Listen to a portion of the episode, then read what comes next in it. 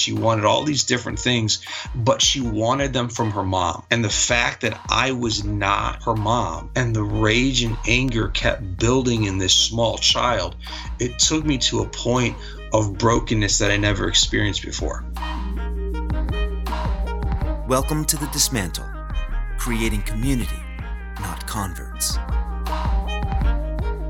Hello, and welcome to The Dismantle, a show for community, not converts. I'm your host, Joey. Each week, we attempt to dismantle an issue that poses as problematic for the church by having a dialogue with a guest or guests who have insight on that subject. Now, if you're new to the show, we won't always agree, but we won't argue because our goal is to gain understanding and perspective by sharing our views in a way that builds bridges, but not barriers. Our guests today are Doug and Mandy Chapman. Doug and Mandy are husband and wife and parents of seven. Doug is a chaplain candidate in the National Guard and a minister with Church and Youth. Mandy is a cosmetologist, orphan advocate, and regional manager of Care Portal in Pennsylvania. Doug and Mandy, welcome to the Dismantle. Thanks for having us. Thanks, sir. We are excited that you're on. Before we dive into our topic today, which I'm really excited to dive into, how did you both get introduced to church and to faith? What's some of your background with spiritual stuff? So, I was introduced to church as an infant. I think I was probably a couple days old when I started going to church. Uh, I was raised in a very conservative uh, church and I'm thankful for that upbringing because it really taught me the word of God and and hiding God's word in our heart. You know, I was at church at least 3 times a week and I'm thankful for that. When I got older, you know, you have to wrestle with your faith a little bit, but I was raised in a Christian home. My parents took us all the time and I'm thankful for that.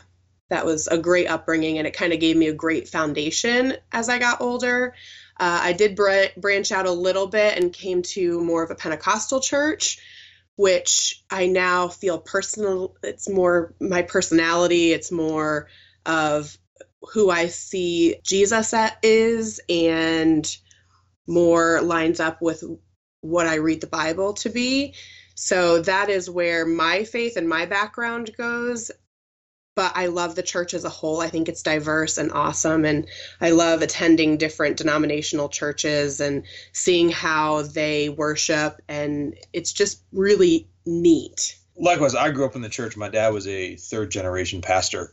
And so I didn't know anything different. And it's kind of embarrassing because my parents did a fantastic job balancing ministry and church and family. But in spite of those efforts, the summer of my junior year. I was a very angry, very lost, very confused young man. And I was riding the coattails of everybody else's faith up to that point. It wasn't real. It wasn't mine. I could talk Bible. I could talk Jesus, all that kind of stuff, but it was just a concept. It wasn't anything that was personal. And in a fit of anger, one summer afternoon, I lashed out at pretty much everything, including God, and the fact that He did not strike me down dead in that moment literally messed with me. And it caused me to pursue what I intellectually knew on an emotional level. And that's kind of, even though my parents said when I was five years old, I stood up on the front pew and I raised my hand and all that kind of stuff. That's kind of when, for me, my faith became genuine and personal to me. And so, in one regard, I grew up knowing it, but then it wasn't something that was mine until that summer, my junior year. And it's been a pursuit of my life to try and be obedient to Christ ever since. Hmm. That's awesome. And thank you both for sharing that. So, today on the Dismantle, we're talking about foster care. Psalm 68 5 says that God, in his holy place, is a father to the fatherless and a protector of widows. Uh, and we also have that verse sort of echoed in the book of James, where he says religion that is pure and holy to God is taking care of the orphans and widows. It's not an easy decision to step into, uh, but I think it's something that really needs some more clarification, especially when it comes to the church. Uh, so, Doug, Mandy, can you guys recall the first experience that you ever had hearing about the process of foster care, adoption, all of that? Going way back, uh, I had relatives that were heavy into foster and adoption care, but I didn't know it consciously as a kid growing up because it was so smooth and they did such a good job integrating those children in the family. I just thought they were part of my normal life. It wasn't until Mandy and I got together that for us, that conversation became very personal because of how great adoption had impacted her life. And that put us on this conversation as we knew we were going to get married and kids and what do we do with it. And so it's it's been a natural part of our entire marriage. Not an easy part, but a natural part. And I kind of have part B of it, but she has part A. So I'll let her to get to that piece and then I'll come back to mine. Yeah. So you asked uh, how church and faith kind of started out, and I can kind of go back to that a little bit. When I was 19 years old, I was in beauty school in Philadelphia, and I was really struggling with who I was to Jesus and who Jesus was to me. And that year, I was definitely running away from God, but He was pursuing me like crazy. And I sat in the back pew of this church that I was attending, and they were doing an Orphan Sunday. I'd never heard of that before, didn't even know what that was, but they were showcasing different families within the church who had adopted, and they were sharing what organizations they worked through and what countries they had adopted from, just sharing their stories. And there was this little girl who was adopted from China. Her name was Maya, and I would watch her at Bible study every once in a while. And she didn't go to anybody, but she went to me. And so she changed my life forever, obviously. And I remember sitting in the back pew that Sunday morning, and I don't remember anything else about that service, but I remember consciously thinking, you're going to do that someday. And it blew my mind because, like I said, I was not really close to God. I had never, that I could recall, heard the Holy Spirit speak to me. And I was like, wow, that was such a weird thought because I had plans to be single for my whole life. I had plans to be the really cool rich aunt, you know, all those things. And that was not anything that I could have ever thought that I would ever want in my life. And so the Lord in that moment started working on me. And then when I met Doug, he kind of broke down my barrier of keeping men far away and keeping marriage off the radar. And then all of a sudden, he reminded me of him saying, You're going to adopt someday. And so it was it was such a process from 19 all the way till we got married and that was always on the radar when we were dating. What is our family going to look like? And i said we are going to adopt. So i knew that if he was out then i was out. But he's like yeah that sounds great. And i said i you know i want to adopt overseas. And he said to me that's fine. But we're going to adopt from the states too he said, because there's enough kids here in the US that need families too. We don't have to go outside. So that really it made me kind of stop because I was like, wait, that's not my plan. But clearly my plan was not God's plan anyway. So um, it was just neat because he helped kind of focus God's vision for us and worked us together in that where, you know, I had this call from the Holy Spirit saying, you're going to do that. And then Doug's like, listen, we need to make sure that we're taking care of our kids in the US too, not just overseas. So that was a wild ride when we were trying to figure that out. He was a youth pastor, I was doing hair. We had a surprise child that we were not expecting. So we're like, okay, we'll just start our family. But fostering and adoption is overwhelming when you have endless options and only a call to do it. So when we were praying about it and thinking about it, we're like, we could do private adoption, we could go domestic, we could go international. There is this foster care thing, but we'd get too attached. I mean, we went back and forth of what we should do. And again, God's hand was totally on it. We sat by a couple at a Christmas party and they were telling us about how they had adopted their kids through foster care and they just took the time to answer our questions, talk about options with us and pretty much right away we knew we were supposed to do foster care and adopt through foster care. So that was just how the Lord worked that out and and pointed us in a direction, really lined us up with people who were able to help us make decisions and focus us instead of just, oh gosh, it would be great to adopt, but I have no idea where to even start. It is very overwhelming. And so that was really great to just have people to ask questions to.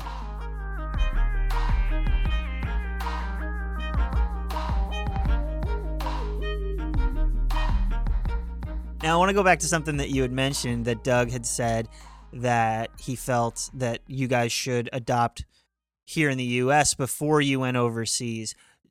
Doug, do you find that that's not a common thing where people just kind of want to adopt from a quote unquote foreign country? I don't know if it's common. Uh, I remember growing up it being very popular. And I, I want to be cautious because I don't want to devalue the families that have gone overseas to rescue children. It's just for me growing up in the church and the perspective I had, and I, was exposed to the wealth of the church. I've seen a lot of great things. I've seen a lot of not good things. And one of my personal frustrations and almost a vice is when the church goes overseas to address and meet the needs of a situation, a circumstance, a problem. And that very same thing exists in the community that they live in, the church functions in. And relative to foster care and adoption, uh, I heard an organization say, Why do we fly over children to go rescue children? And so for me, that was kind of the motivation. And it's interesting, we talk about it frequently. We haven't adopted internationally yet. And it's not because it's it's a desire it's just we're trying to be obedient with what's in front of us right now. And the way god seemed to have orchestrated it was to work on this local level as foster parents first. And so it it's a struggle of mine because this need exists in the community and it does exist internationally and so there was all this effort and energy that the church was putting forth to do international adoptions. And it was like there's kids crying who need homes, who there's families that are broken, families that are crisis just down the street from these same churches. Let's not, don't stop the international piece, but let's fire up the local piece because that's where we live. That's the communities that we're in. And at the risk of being insensitive, there's kind of a glamour about foster care to an extent and adoption, especially internationally. I mean, once you get involved, you know it's not the truth. Um, but it, the church sometimes gets caught up in things that look really good. I think, you know, us as humans, it's kind of a human nature to do that, uh, especially the American church. Oh, if it looks good and it kind of feels good and it puts on a good front, then uh, we're, we're actually doing something. Um, the hard part about local foster care and adoption is it's in your own backyard. And in a way, it's kind of like staring at those ugly parts that you don't like of yourself in the mirror because it's not thousands of miles away. We're talking about families and children in crisis just down the street that we could see at the gas station, at the grocery store. And so that's kind of my feelings on the matter, um, which I just want to be very cautious when I express those things because it can sound very negative, but it's just it's that thing that in many ways keeps me up at night, that keeps me motivated and saying what is my life really about and how do I not just become aware of it? How do I do something tangibly to make a difference because this is what Jesus ultimately has asked us to do and this is what for us obedience looks like. Now, like we mentioned, it's not an easy decision to step into, to foster, and to ultimately adopt children that you haven't biologically carried, that don't share your DNA. Now, can you talk to me a little bit about that process? What was it like beginning that? What was it like stepping into that? Uh, it was exciting. Uh, that was the number one thing that I felt because when we started the process, we had a vision of growing our family we had already had a biological son. He was Uh, about 12 months old, 15 months old when we started the process. And our, my, I'll just speak for me, my whole mentality was growing our family. We knew God had asked us to go locally. We knew that that's where our kids were. So I was just more excited. And it was instantly met with heartache when our first little girl, who she is now our adopted daughter, um, she's our daughter. She is nine now, but when she first came to us, she only was with us for a month and a half. So I had this brand new baby. She was so beautiful. We were so in love. And she, after a month and a half, went to live with uh, biological family. And it was just instant heartache. Instant. It felt like a death. And Doug and I have said many times the little girl that came back to us at six months old was not the little girl that that left us. You know, she had totally changed. She was just a different child, but she was still ours, you know? And so I was so excited. And then a lot of reality hit. Uh, the second little girl that we had taught me so much about myself that I did not want to know was there. She had been through such horrific trauma that I was not prepared for. She was only 15 months old when we had her, and I have never experienced anything like that. You know, I grew up in an amazing home. I didn't understand trauma, I had no idea what to do. She had eating issues. Um, she would throw tantrums. She just things that i was not prepared for. You know we had such an amazing well behaved very safe very secure one and a half year old in our home and and to have or a two and a half year old our son was about two and a half then uh, and then we had this child in our home that she just brought everything out of me that i did not want to be there i was so angry and confused and trying to help her, but I didn't know how. So that ultimately led me to my breaking point, one of them, where I was just sobbing next to her crib. And I had my computer open, and, and somebody just popped up on my Facebook message. And it was a friend of ours and I, she's like how are things going and i'm just i'm ugly crying you know there's snot pouring out of my i just didn't know what to do and she just poured into me and said you know go research this go check this out go check out this site and i just started feeding my mind with all of this information so i could help this child and we have always said you know we're going to love these children for as long as they're in our home Hopefully, it's forever, but we want them to leave our home, if they do leave, better than when they came in. And so when she was there and I felt helpless and confused and and frustrated to finally be able to have knowledge and understanding of what she was going through and actually have tools to help her, it was life changing. And so, um, you know, these these kids it's not just about building your family, which I thought it was when we started this. It was so much more. Like we get you get into the pits with them. You get into the ugly with them. And usually it ends up showing some ugly in you that you didn't know was there. Pride was a huge problem for me where I I loved showing up at church on Sunday with a new baby and people saying to me, "Oh, I could never do that." Somehow it like a sick part of me was like, "Oh, I like that."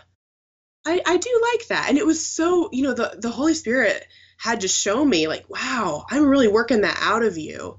And I realized that foster care as a whole has been a refining fire for me and it still is. You know, there's still a lot of ugly in me. But these kids, you know, they they're so they can be so hurt and come from such dark places and we get to offer them hope. We get to say, you know, Jesus walked with me when I was in an ugly place. He didn't abandon me. He didn't leave me. And he's showing me that he can help me out of this and we can walk this life together. And so, you know, that's what I say to the church. Jesus did that for you you did ugly things, you did awful things. Things were done to you, but he didn't abandon you and say you weren't worth it. He got right in there with you and said, "I'm here. I want to help. I'm I'm the father to you that you never had. I am the friend that you never had. Whatever. That's what Jesus did. And so ultimately that's what we want to do for kids and have the eyes of the church be open to say you can do something. It might not be fostering, it might not be adopting, but you can do something. On my end, one of the biggest inhibitors to getting involved in foster care and adoption is fear. Uh, fear is incredible. It's an incredible motivator. It's also incredible demotivator. And a lot of times people just don't understand the wealth of opportunities there are within foster care. For us, being a foster home is where we decided was going to be our involvement. And once we got into it from a systematic standpoint, eh, there's home studies, there's um, requirements, there's a checklist that you need a whole lot of patience for. It doesn't move nearly as fast as you want it to. And then, especially when you're waiting for a placement, one of the challenges in the process is, as Mandy said, we were going to think, oh, hey, we're going to foster to adopt and all that stuff. And in Pennsylvania, everything is county based. There is no foster to adopt program you are a foster parent first and foremost. And we've had to learn that as a foster parent, our role is to provide safety and stability for these children to be part of the reunification process, which in many ways can be very challenging because the reality is these kids, best case scenario, are going to leave our home. And as hard as we try, I mean, I've tried as a dad, I was, I'm not going to, you know, love these kids with everything I got. I'm going to hold back a little bit because they're that's impossible. The second they get in your home and you see this this child in front of you, that's why Mandy said we've developed a mentality that we're going to love them as long as they're in our home. We're not promised tomorrow with our one biological son. So while we hold back our very best from any adopted or foster child, and so it was challenging as a foster parent because our goal is to keep families together. And sometimes my mind goes there and it's kind of a dark place that if I let it, my family represents four broken families. As awesome and as amazing as my family is, it exists because there are four families that, for various reasons, are broken and shattered and not functioning in a place of health and wholeness. And so my role as a foster parent is to be a part of that health and that wholeness. And it's it, once that fear kind of you can get past that fear and you can identify where exactly you want to be involved, the process gets a little bit easier, but the process is still lengthy and it still requires strength and patience. It's gotten to the point where because I'm very much a realist and I'm like, hey, here are the good things, here are the bad things. I've kind of qualified it as being a parent is one of the hardest things I've ever had to do in my life. And, and when being a foster and adoptive parent just amplifies that. But it's also one of the most rewarding things I've ever done too. And I've seen the best and I've seen the worst of the foster care system locally. And I would do it all over for every kid without hesitation because I find as Mandy says, you kind of see some of that ugly.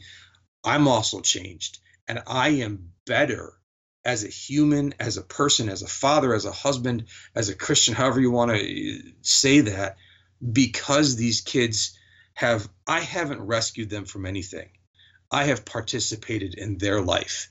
They have welcomed me into their journey, and I have learned so much by being in the trenches with them and all that they bring into our home because kind of the misconceptions of hey going to rescue children and i'm going to save them and it's going to be great. And then like mandy said you have those moments which i think many foster parents do where you're at a breaking point where you don't know what to do nothing is working and you are just overwhelmed.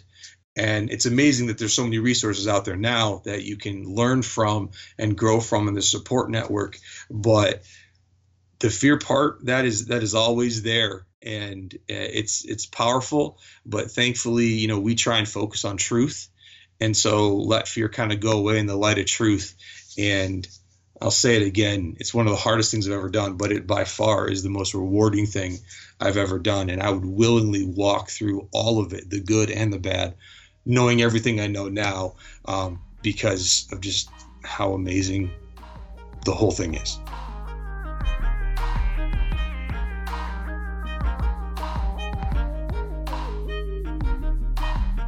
Now, the foster care system is just that it's a system. Can you talk to me a little bit about some of your experience with the system, maybe something that people don't understand, and some of the process that children experience within the foster care system? There's a lot of places we could go with this. Uh, I'll jump really quick. One of the big things is is there's humanity woven through the entire system. Uh, the caseworkers are human. The judges are human. The biological families are human. The children are human. And the reality is, this situation exists because there's brokenness, because there's hurt, because there's there's there's an absence of health and wholeness. Often, caseworkers are villainized. Uh, they are looked at like they are baby stealers and that and there are imperfect caseworkers. You're going to find imperfect people everywhere. Um, and some of the stories and stereotypes exist because there is a level of truth to them and some of those are valid. But at the day's end the majority of caseworkers are trying to do the best they can they're often overwhelmed. They're understaffed. The judges are working with the just the small window of information that they have trying to make the best decision for these families and children. The the foster the, the big thing for me that I try and champion is that there is humanity is woven through this whole entire process.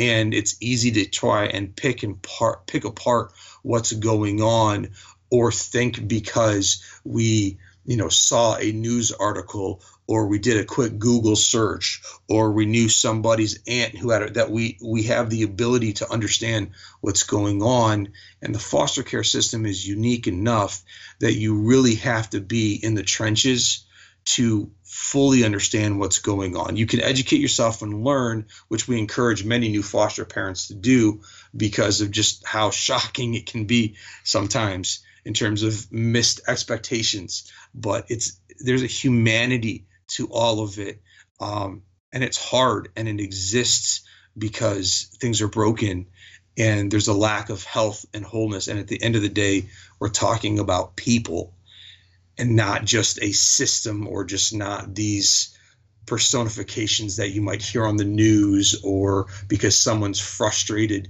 with a caseworker or had a bad experience they're all painted with this big broad brush. They're they're humans and they're people. They're hurting. They're worthy of respect. They're worthy of my best in trying to do everything i can to promote that health and wholeness. So that best case scenario that biological family, if it's healthy and whole and safe, can be reunited and brought back together. Yeah, I can probably throw out just a little bit more, I guess, personal. There's been so many life changing experiences through this. One of them being I, watched a caseworker who did not want to remove a child from our home and put it with a biological family that they ended up leaving the room because they were crying too we were a mess. She was a mess. She ended up leaving the room because she was crying. And I saw her humanity and the fact that she was doing her job but didn't agree with it but had to do it.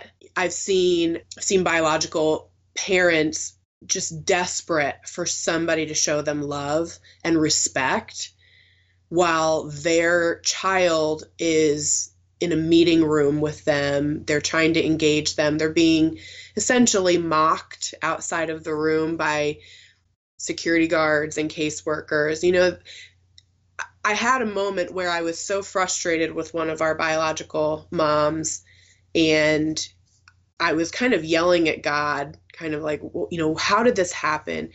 Why did she take drugs messing up these kids and you know can't she open her eyes and see how how worth it they are? And can't she just get herself together? And it just frustrated me so much. And i had this moment where i heard the lord say if it wasn't for the family you were raised in, you could be just like her. And so it really, to remember that there are humans behind the whole situation, we like to say, oh, child welfare this you know because we can we can group them as a whole and cut them down but we forget that there are individuals in there and that each of them require respect. You know and likewise it's often the child that i found within foster care that is the one that's least paid attention to i guess you could say or the one that's not recognized enough for what they're going through. Uh, it's they are often sometimes looked at as more of like a pawn. You know are they going to go back to their biological family? Are they going to go to another foster family? Are they going to go to uh, this this family member outside of the home and they get moved and moved and moved and moved and moved and yet we forget sometimes that they're a person and that a lot of us have experienced a lot of trauma growing up and we were never removed from our home. You know divorce you know you watch a, a sibling be hurt or even your home goes up in flames car accidents any of those things can be childhood trauma and you never left the safety and security of your family but these kids get a garbage bag half the time with all of their belongings in it and they go to a new home with new rules new bedroom new blanket they have to start a new school, all of those things, and it's very overwhelming. And so we forget sometimes that that foster kid is a kid. You know, they're they just want to be normal, they want to be loved, they want to be safe. So we often forget how important each person is in the whole scene. It's not just one person saying, you know, I'm the one that's the better of all of this, or I'm the one that is going to show them how it really should be. It's there's so many individuals wrapping around this child all playing a distinct role and we have to remember the humanity in it. You asked about the process that that children go through. And that's one of those things that you hear in the training and you think you understand, but it doesn't really hit you until you see that child face to face in your home and the perception you have of foster care quickly erodes because it's not this amazing picture and and roses and everything. I remember distinctly a couple years ago we had a respite placement which was a short term. My wife was away and so I was flying solo which I'm kind of that dad that's willing to do that even though I get weird looks sometimes when all my kids are out with me in the store but we sometimes wear these masks or have capes on, so I guess that's why people look at me weird. Um, I'm I'm kind of the fun parent, I guess, and and I had this this girl with me, and she kept. It was late at night. She was having trouble sleeping because this was a foreign place, foreign home, and she kept expressing needs. She was hungry. She was uh, thirsty. She wanted a blanket. She wanted all these different things that I could supply for her, but she wanted them from her mom. And the fact that I was not her mom, even though I was able to care and provide for the needs that she had, I wasn't her mom. And the rage and anger kept building in this small child. It took me to a point of brokenness that I never experienced before. That one of the things that it's so hard to understand is that while these kids are small, they're in your home because there's a reason why they were moved. Whether we would think it's valid or not valid, the courts do, CNY, Children Youth does. And there's trauma that they've brought with them. There's experience there there's uncertainty there's fear they don't understand if they're too young and I the hard thing to understand is how much that we become a part of their experience and their process in the level of trauma because in many regards even though we see ourselves as a rescuer if you will we see ourselves as one providing they see us as the enemy we're on to, from their vantage point we're the people that took him away from mom and dad, took him away from stability, took him away from the familiar, took him away from the home. We're part of stuff that they don't understand. What have they done wrong? Why have I been removed? Why am I with this stranger? And so that trauma piece that the child, it's so hard to understand, especially when they can't articulate it. Like I didn't know what else to do for this this young little girl. I could give her everything she wanted, but I wasn't mom, so it wasn't good enough. And basically, I wound up just holding her because she let me do that. I held her until she exhausted herself crying, and and finally went to sleep. And that's one of those kind of hard realities that, in a way, I don't like talking about because I think it would turn some people off to being engaged in foster care in terms of a home. Uh, but it's a reality that's very much there that we are participating in their trauma. Yeah, and uh, you know, just full transparency, I'm I'm sort of tearing up over here just imagining being a child, and, and you know, when uh, my my kids are two and two months, so imagining them in that situation, I mean, it's it's it's heartbreaking how someone would then throw the throw the uh, the response of I don't know if I could do that. And it's almost as though I don't know if I can do that literally just takes the humanity out of the equation. Yeah. Well, the good news is that regarding foster care and adoption, there are so many avenues and ways that you can, that an individual can help uh, assist children and family in crisis other than just being a re- Pennsylvania, Luzerne County, they're called resource home, resource homes now. They're, we're not foster homes. We're not. I guess it's less of a stigma involved. That that the foster home is just one small piece of a much bigger puzzle, and there are so many ways to get involved. But I also tell people that that's not an excuse if you feel like you're being called to be a foster home because for us we can't hide it. Our faith is the motivating factor to be in, in all of this. I have admiration for people who do this with, outside of faith. They're just trying to be good people and invest for us. Christ is central to all of this. And i say hey if i made a quote in a, a paper in an interview that i forgot uh, about a long time ago until it popped up on Facebook and people were like, Doug Chapman, that's you. And I'm like, I don't remember saying this. It's the idea if you have a heart to be a foster parent or adoptive parent, don't let fear stand in the way. Don't let fear stop you from being obedient and investing. But we also believe and recognize the high, high cost of being a foster parent and being an adoptive parent and there needs to be some honest, no nonsense assessment of is this a real good fit?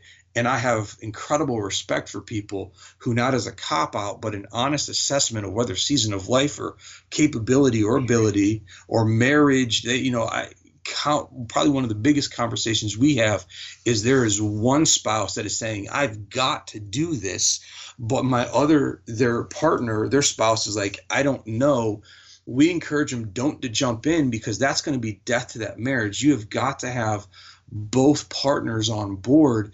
And I have incredible respect for people who honestly assess and say, hey, this this resource home, I it's I want to, but that's not that is only going to put make my home unhealthy. I respect them, but then I'm then I'm like, hey, there are so many other ways you can be involved and we have contacts and numbers of, of ways that you can still be involved in the lives of children and family in crisis. But then i don't let all those options again repeating myself be an excuse for people who go hey i, I think i want to do this but that fear piece is stronger than it should be. Um, you have a heart for foster care. Don't let fear stand in the way.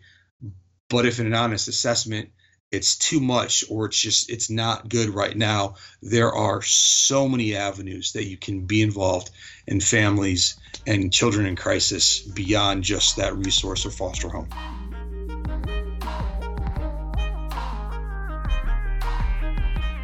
Now mandy are some of those resources connected to what you do with care portal? They are but they don't have to be. Uh, there there are so many ways. You know even just a personal example we got a little girl our youngest his biological sis, half biological sister. Uh, we didn't know the birth mom was pregnant nothing.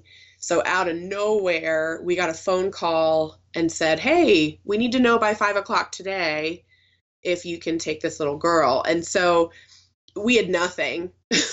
we thought we were done with kids. We thought we were out we of diapers, yeah. no, we weren't even close to out of diapers yet, but we thought we were getting close. and we were I just put a Facebook post up saying, "Hey, we're getting a little girl. We've got nothing. Anybody have any clothes or whatever we could we could use?" And that the night we got her, people brought dinner. People brought Babies R Us gift cards, diapers, wipes, brand new outfits, blankets.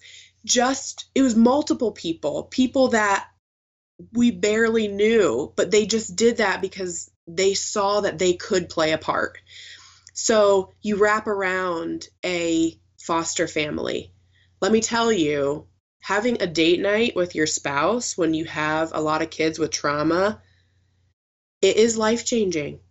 It is refreshing. You get to talk about something other than your kids or talk over your kids. It's it's very refreshing for your marriage. So, being a babysitter for foster families, making a meal for them, especially when they get a new child in the home, having a meal. I mean, you think of a family coming home from the hospital the last thing you want to do is cook. You're trying to get settled. You're trying to make everybody feel comfortable. You're trying to get to know each other, get in a routine. That is the same thing when you come home with a brand new child that you're fostering. So, making a meal for somebody. Those are just little ways that you could support a foster family. But on the prevention side of things, look around your churches and look at your single moms those are women who need support. Even if they have good family support, wrap around them because they need support. Think of the fact that if you are married, you have that other spouse that when you come home and you've had a rough day, you can go, dude, I am tag. off the clock, tapping. Yeah, we're tag teaming. We're, we're I'm off the clock. You're on duty. Those single parents often don't get a reprieve. So when you think about it, you're kind of essentially, if you look at American society, who are our widows? Yes, there are actual widows in our community. But if you look at biblical times, a lot of times it was widows were w- women who just didn't have a man around. And so having eyes open to see that essentially like a the widow and the orphan could be these single moms and their kids in our churches support them. They might be struggling financially. Look at ways to support them because you know what? If they are struggling financially, one medical bill could essentially cause them to fall under extreme issues and they could they could lose their child. You never know. Those are types of things that looking around your church, you can find ways to support those single moms. Thinking of families that ha- have just gotten their children back, they may need a grandma step up, be a mentor to that mom or that dad. Wrap around those families in your community who are struggling. They don't have to necessarily be affected by child welfare, but they're in every church, they are in every neighborhood. And then on the other side of things, there is the kids that are aging out that is a huge group of people. And I know Christina Meredith had touched on it also. Yeah. And it was so interesting because in her book, I did read it. Woohoo. It was awesome, by the way. Um, she calls them the forgotten ones. And I have called them that for mm-hmm. years, which I, I try to be very careful, but we forget that there are these kids graduating high school whose statistics say are going to be homeless and it's so heartbreaking. They don't have trades. They don't have any idea where they're going to go for college. Half of them don't even know if they can apply to college because they don't have money to pay the enrollment fee. And so these kids are out in the real world who have had next to no guidance, been through trauma in their life, and they are desperate for support. Am I saying they that they need a, a family? Yeah. And even if that means that they're coming over to your house for Christmas and Thanksgiving and they have some place that if they're really struggling, they can call you. That's what we need. We need people who run businesses, painters, mechanics, uh, anything like that, photographers, mentor. Take a kid who's interested in that trade. Say, hey, you know what? I'm not sure if you would really love to do this in life. Why don't you f- shadow me for a month? and see if this is something that you actually want to do. And then I'll help you with the application for college. If we really just took a little bit more time to see the people in our community as people, as made in the image of God, instead of just something that's taking away my time, it's it's so heartbreaking. You know, I see these kids and I, I just I just met some really awesome kids that had aged out of the system and they really were were just so practical in the things that they needed they said you know i wish somebody had told me how to balance a checkbook how to budget how to how to fill out an application so i could find out how, what were my college options what what colleges provide housing that doesn't close. That was one of the issues with one of the girls I had talked to. Mm-hmm. She said they they actually manipulate the system at the college that she goes to because if they closed for the holidays, she would not have anywhere to go. Mm-hmm. And so, you know, when you think about these some of these kids want to go to four-year colleges or they want to go to they want to be doctors and lawyers, but where are they going to go on their breaks? being the church, you could welcome a child in for Christmas break and be a family for them. Am I telling you to adopt them? No. But I'm sure you have extra food on your table. I mean, that's usually what it is. You have an extra seat, you could make an extra seat, and you probably have a little bit of food left over that you could share with somebody. And so, those are the creative ways that all of us can do something even if it's not fostering or adopting, teaching a child a trade that you already do for a living, let them shadow you, even if it's not even paying them, but let them experience what they think they want so that they have an opportunity to either move forward with that or or not and just really get involved in their life. I love your thoughts and your hearts on on this topic and and this idea about coming alongside and just being literally the family of God. None of us are in this alone. If we're Christians, we're supposed to be a family. We are the children of God. And so that's what we're supposed to be to each other. And then we're supposed to welcome more people in. That's what we're supposed to do.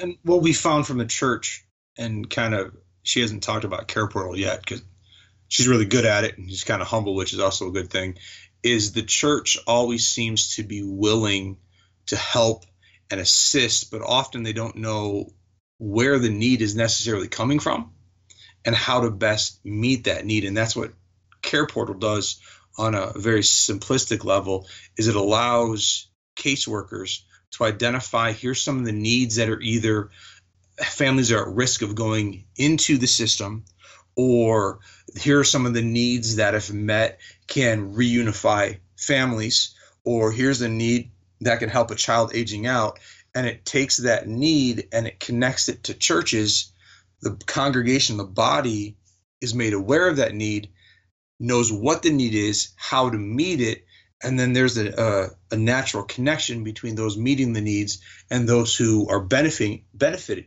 from it on a very personal and human level and we're seeing families stay out of the system because the church is beginning to meet the needs and not just throw money at a problem. They're beginning to get personally involved with their time, their effort, their energy, their means, because sometimes a family's in danger. Uh, just had a request come through. Uh, families living a side by side, and they have been inundated with bed bugs, and that's a real problem for him. Well, one of my good friends who happens to go to church with owns an extermination business. and he's able to come alongside as a business owner and a Christian to help out this family to keep the family together, to keep them out of the system.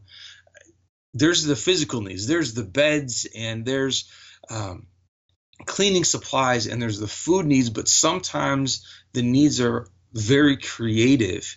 And the church seems to be willing to jump in and help on a very tangible level in a way it's all and there's one of the things I got to be careful. It's almost people like, okay, we're aware now, but we want to take the awareness one step further. We want to get involved. We want to actually do something. But since the church sometimes is isolated, like I said, Mandy said I often repeat myself, and I guess I do, is that they don't know exactly where the need is coming from and how to meet it. And that's what we're trying to do. We're trying to bring church and county together because bigger and more beyond just the tangible and the physical, we had a county worker pay a very high compliment to the church when he said that they see from the county level that when the church wraps around a family, it changes. And it's the change is more than just a physical change. There is an emotional change. There's a spiritual change that happens. There's a health and wholeness that comes into that family's life that the county isn't able to do because the county's role is different. The county's role is to be that safety and security piece. The church is to be the family to be the community piece. And in many regards in the united states the church has abdicated that role but there seems to be that pendulum is swinging back and the church saying we're willing to take back this responsibility. It's almost like the kind of a divorced couple are saying hey for the sake of the kids we got to come back and work together because the kids are what are, is important. The families is what is important. And so that's a lot of what we do is not just raise awareness but connect those in crisis with those that can meet the needs and not have it be just throwing money at a problem. People are getting physically involved with their own lives, their own resources, their own hands and feet. And like you said, being the church in the community, being Jesus to these families. Thanks so much for taking the time to be on the show. Where can people connect with you guys if they have any questions, want to follow up, or, or just follow you guys online? We're both on pretty much Instagram and Facebook. Um, I guess because we're old, all the young kids aren't using Facebook. Uh, my Instagram is Son of Thunder, but the O's are actually zero. And then my Facebook is P D O U G C P Doug C. That's my stuff. I am on Instagram and Facebook also. And I am Pebbles82 on Instagram and Facebook, just Mandy Chapman. It's awesome. And we'll make sure we list all of that within the show notes. That way people can connect with you. But guys, thanks so much again for making the time to be on the show.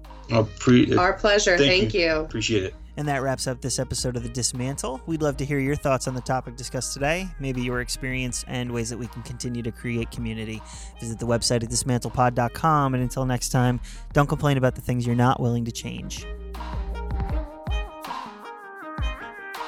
You've been listening to The Dismantle, creating community, not converts. Visit us at dismantlepod.com.